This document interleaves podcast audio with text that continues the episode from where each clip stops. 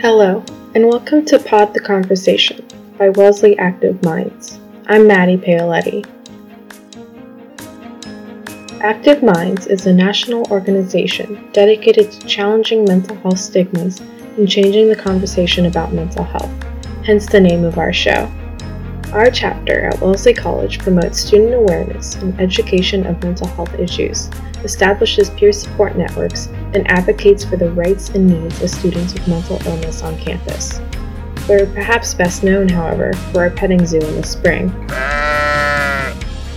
In this podcast, we will explore in deep dives different topics related to mental health and our organization.